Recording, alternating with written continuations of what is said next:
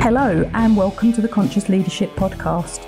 My name is Julie Hogbin, and I am the creator of the three weekly episodes that are produced Wealth Wednesday, the A to Z of Business on Friday, and a longer content piece or interview on a Monday. If you like what you hear, please share this podcast if you think it would support and help somebody else. Welcome to Wealth Wednesday, and this episode's being recorded very early one morning directly from my thoughts whilst I was waking up, which is my unconscious coming into play.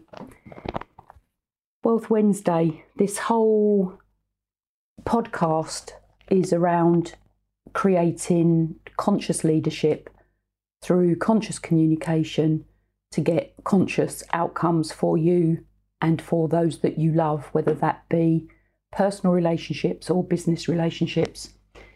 And true wealth is a combination of so much.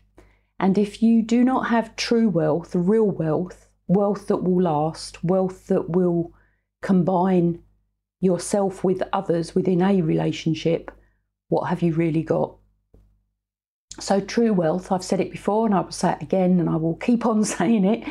True wealth is a combination of Yes, absolutely, without doubt, finance. If you do not have enough financial resources to do what you want, when you want, how you want, you don't have true wealth. If you do not have your health, so good health, both mentally and physically, however much money you have, will probably never ever get that back. And then if you are not financially and and physically and mentally healthy, well, to do that, you need to be, and there is a need in this, you need to be spiritually growing. So, how are your learnings happening? What learnings are you doing? How much challenge do you have in your life? And how much support do you have in your life for your own personal development, your own personal improvement, which will, of course, affect any relationship you're in, whether that be business and or life. And then when you think about relationships, who do you love and who loves you? And the key relationship in any of this that I am talking about linked to true wealth is how well do you love yourself? The more you love you, and that's not being selfish, it's a requirement to create true wealth. Loving self enables you to love others from a pure place. Now, I'm saying this knowing that waking up this morning, me loving me is not um, my primary focus.